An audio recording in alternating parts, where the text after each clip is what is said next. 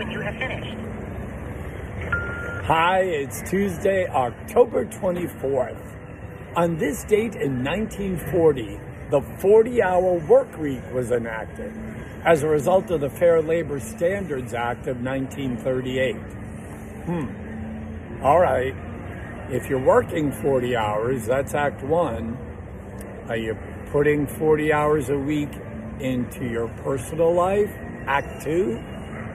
And then when do you put sleep in there? How many hours of that in a week? Look, I don't think it's a matter of counting the hours. I think it's a matter of immersing completely in however many hours you choose to work in Act 1 and to be with your family in Act 2.